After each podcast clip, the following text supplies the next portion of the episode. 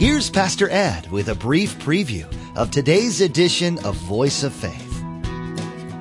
How can we expect to enjoy God's heaven? We'll be out of place there. And so he's calling Christians to recognize that there is an enemy.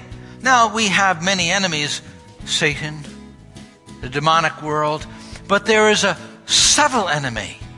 That subtle enemy are those who make a profession but lack the possession of that relationship with God. Maybe you've heard this saying before. You can park yourself in a garage, but it won't make you a car. This is a comical way to say that you can say almost anything you want about yourself, and it doesn't necessarily mean that it's true. The body of Christ is the same. There are many within the church that are just that, in the church, but not in the body of Christ. They've made a profession of faith, but it actually hasn't taken place yet. Now, here's Pastor Ed in the book of Philippians chapter 3 with his continuing study entitled, Living as Citizens of Heaven. Paul says, their God is their stomachs. They are just bound to this present world. They're living for the moment. And then he goes on to say, their glory is their shame. Their glory, the things that they should be ashamed of, they glory in. You think of just so many people that boast about their sinful behavior. In Isaiah chapter 5, verse 20, what sorrow for those who say that evil is good and good is evil, that dark is light and light is dark, that bitter is sweet and sweet is bitter. They've turned everything around. And what Paul is saying is that there are those who should be ashamed of a certain type of behavior, sinful behavior, an attitude, an outlook, but yet they boast about it. I think of so many in our nation, in so many arenas, who boast about their licentious, sinful lifestyles, whether they're in politics or whether they're in the sports world, or whether they're in just Hollywood, wherever. And Paul is saying they've lost the ability to blush. Their outlook, we've looked at their outlook. What is it? It's a grid that they look at life through. That grid simply sees life through worldly values. It's like taking the backdrop of heaven away, and all they see is the present, the moment, this hour. And they judge life on the basis of the present, the moment, this hour. He's saying they have a worldly mindset. In Romans chapter 8, verses 5 to 8, it says, those who live according to the sinful nature have their minds set on what that nature desires. But those who live in accordance with the Spirit have their minds set on what the Spirit desires. The mind of sinful man is death, but the mind controlled by the Spirit is life and peace. The sinful mind is hostile to God. It does not submit to God's laws, nor can it do so. Those controlled by the sinful nature cannot please God.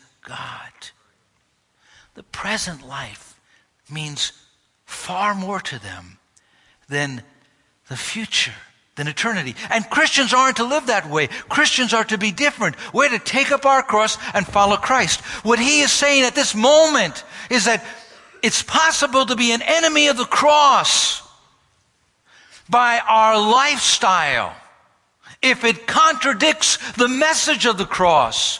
Not only can we contradict doctrine by what we say, but by how we live. In Colossians, it says, set your mind on things above, not on the things that are on the earth. Now, that doesn't mean that we become mystical and we neglect to pay our bills and we neglect our responsibilities and we neglect to do things that are important in this world. But it means that our heart is out to serve God, that the motivation of our life is to please the Lord, and that we measure everything by eternal values. Also, their destiny. We've looked at their mindset and then their destiny in verse 19. Their destiny is destruction. Because they could not see beyond time into eternity, they're bound by time and they're bound by this present world. They didn't live for eternity, and so they won't live in eternity. Let me say that once more. They didn't live for eternity, so they won't live in eternity. If we're not living for the world to come, if we're not living for God, how can we expect to enjoy God's heaven? We'll be out of place there. And so he's calling Christians to recognize that there is an enemy. Now, we have many enemies, Satan, the demonic world, but there is a subtle enemy. That subtle enemy are those who make a profession but lack the possession of that relationship with God, who by their lifestyle nullify the message of the cross. And so Paul the Apostle said, if you're going to live as a citizen of heaven, recognize the enemy. And then he doesn't stop there, but he says, also recognize the examples to follow.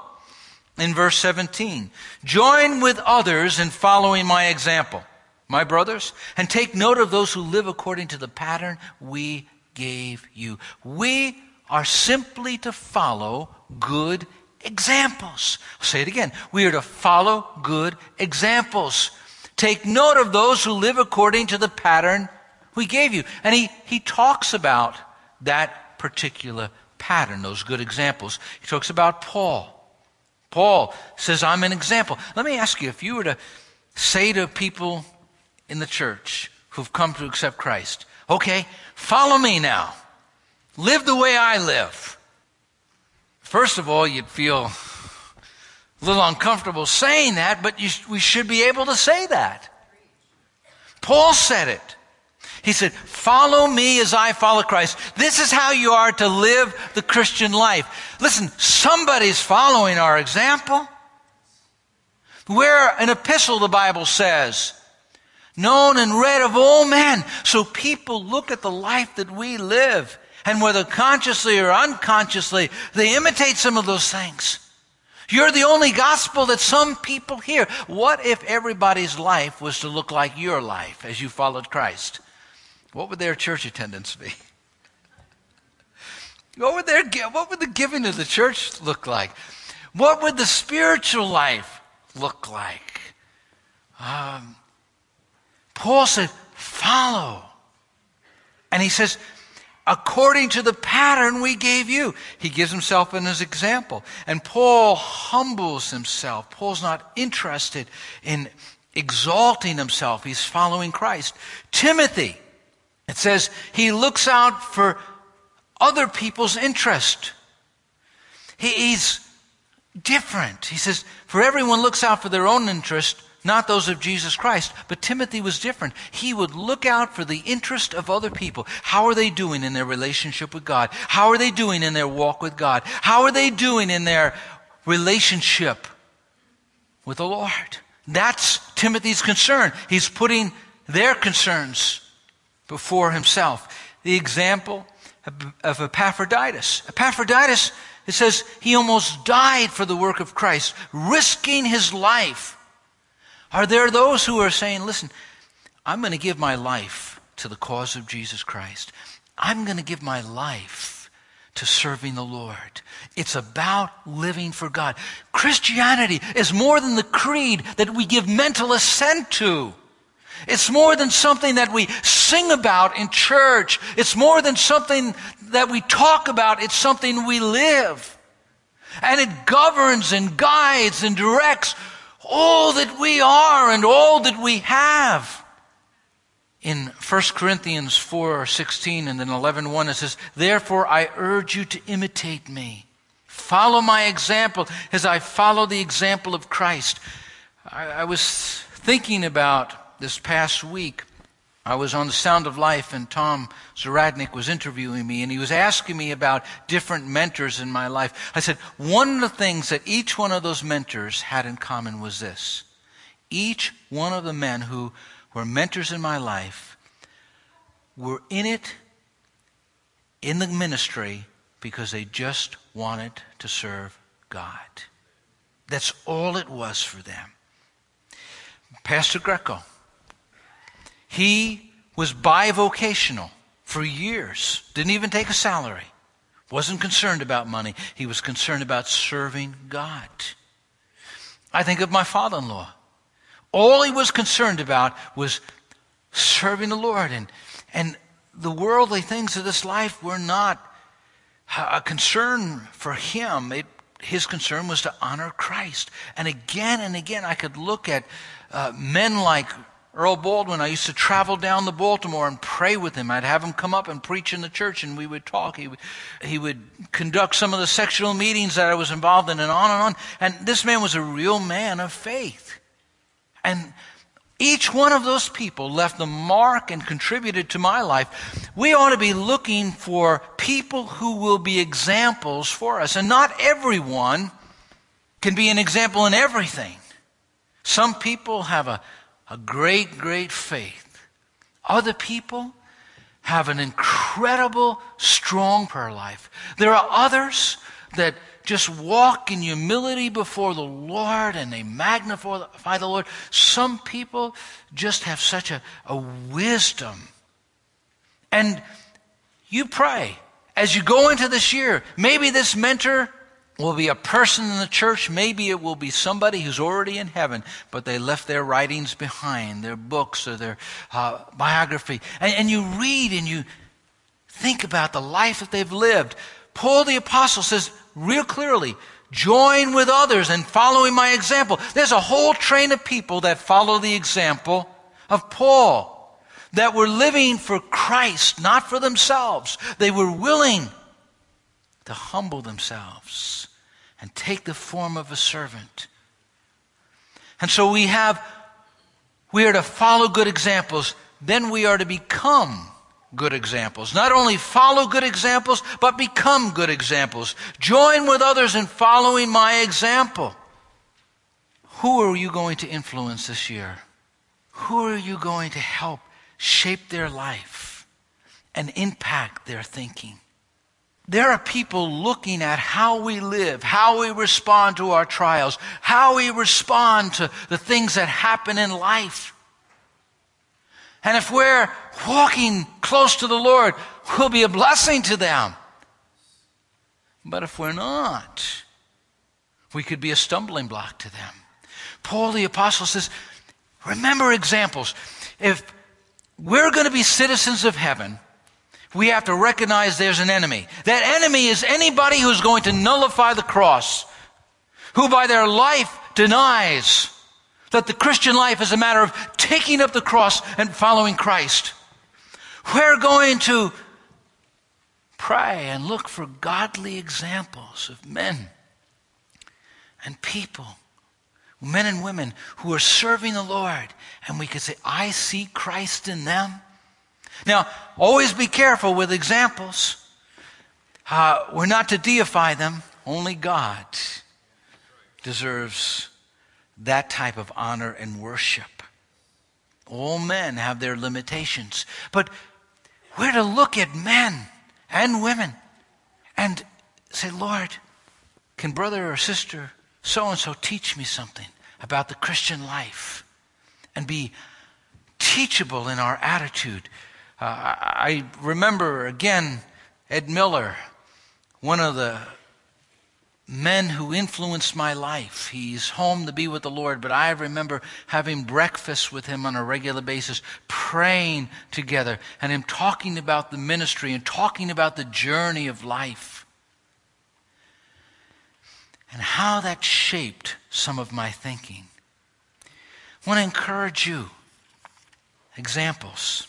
And then the last and final thing is expectations, expectations. In verses 20 to 21, but our citizenship is in heaven, and we eagerly await a Savior from there, the Lord Jesus Christ, who by the power that enables him to bring everything under his control. The early church had a hope that Christ was going to return. It was one of the central doctrines. First, second, third, fourth century. It was one of the central doctrines. They believed that Jesus died on the cross, that he rose from the dead, and that he was coming back again. We cannot lose a central doctrine. It will affect us. We cannot lose the hope of the second coming of the Lord. Early Christians lived with an anticipation that Christ would return. And that was the right way to live for all of the 2,000 years of church history. Every generation is to expect his return. We don't know when it will be. We pray that it will be our generation. But we're to live with this constant expectancy. When you have that expectancy, you recognize that I want prophecy to be fulfilled, the promises of Scripture to be fulfilled. I want to see the Lord return like he promised in his word, like the church has hoped for generations. And you begin praying, even so come, Lord Jesus. You pray in the Lord's Prayer, thy kingdom come, Lord, come. When we're living with a sense of expectation, we realize the responsibility of our citizenship, our heavenly citizenship. Roman citizens who were at various outposts throughout the Grecian world were to communicate the culture of Rome, the laws of Rome, the values of Rome, the dress of Rome. You knew that they were Roman citizens by how they lived. Now, Roman citizens weren't thinking, oh, I'm going to go back to Rome. They didn't want them there at Rome because it was overpopulated. They had a terrible economy in the city. And so they were real pleased that their soldiers resettled the outskirts of the empire and represented Rome. God's placed us here to represent heaven. And of course, if we represent heaven, we're going to go in conflict with this present world, our values, our Lord. They called Caesar, Roman citizens called Caesar Lord. We don't call Caesar Lord, we call Jesus Lord. Our hope is not in political systems. It's not that we shouldn't be involved in political systems, but our hope is not in that. It's in Christ. Our hope is not in answers that the world could merely come up with, and sometimes they have good things, but we recognize that God has to be involved in it, that we need his wisdom and his help. We live very different than the world. That surrender to us means freedom. Surrender to the world is a lack of freedom. To surrender to the Christian means we're free. In suffering, we find strength. In dying to self, we find true living. Through giving, we find receiving. We're a constant reminder to the world that we're citizens of heaven. Because we're not bound to this world. We're heaven bound. Those who are bound to this world are bound to hell.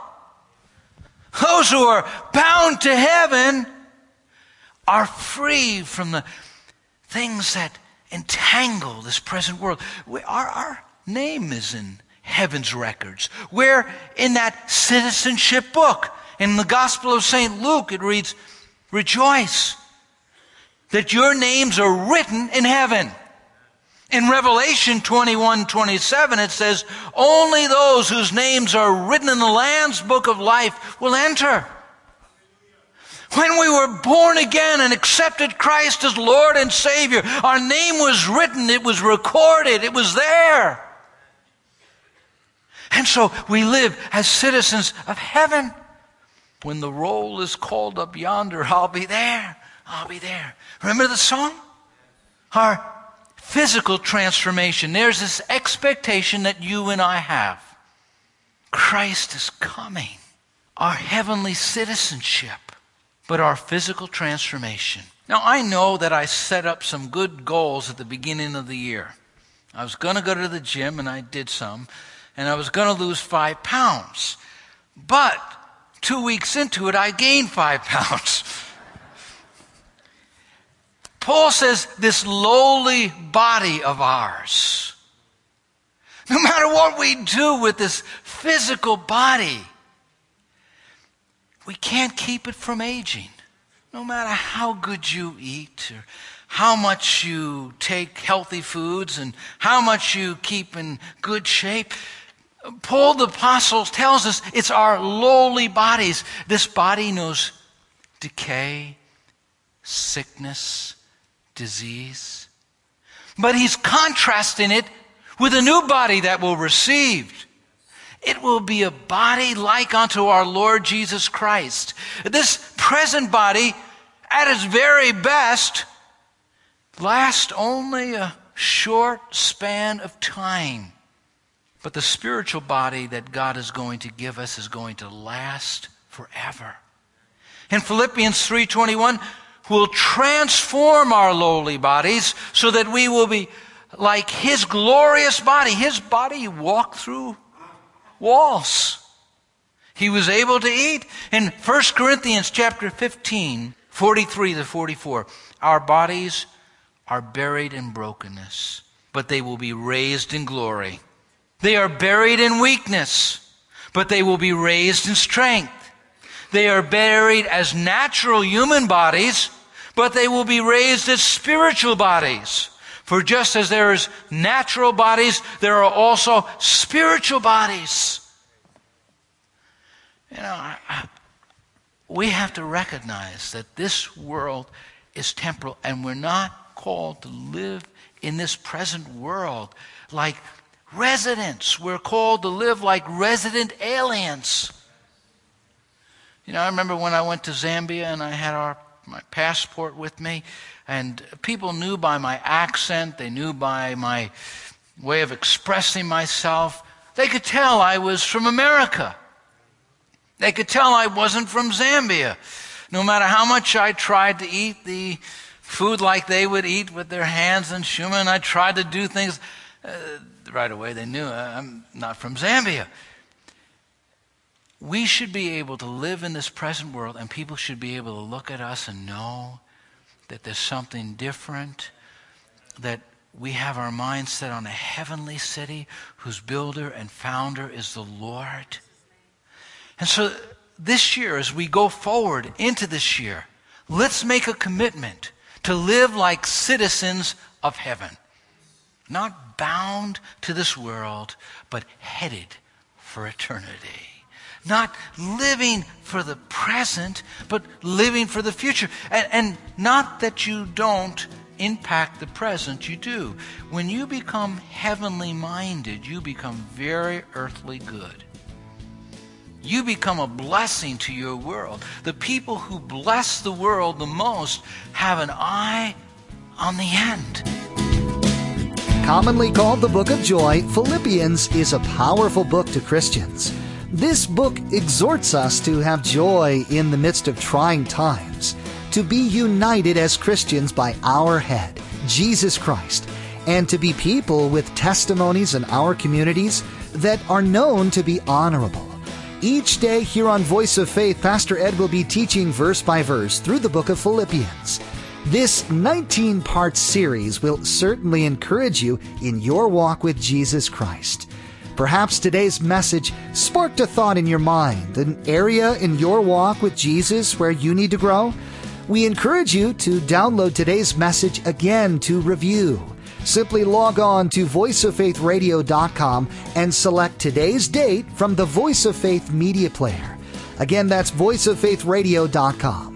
Now, we'd like to invite you to join us at Faith Assembly for worship on Sunday mornings at 9 and 11 a.m. or Wednesday evenings at 7 p.m.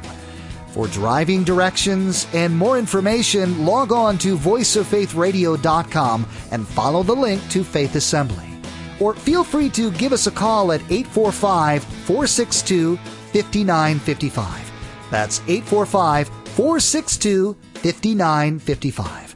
Well, that's all the time we have for today. You've been listening to Voice of Faith with Dr. Ed Jones. We invite you to join us as Pastor Ed continues teaching through the book of Philippians, right here on Voice of Faith.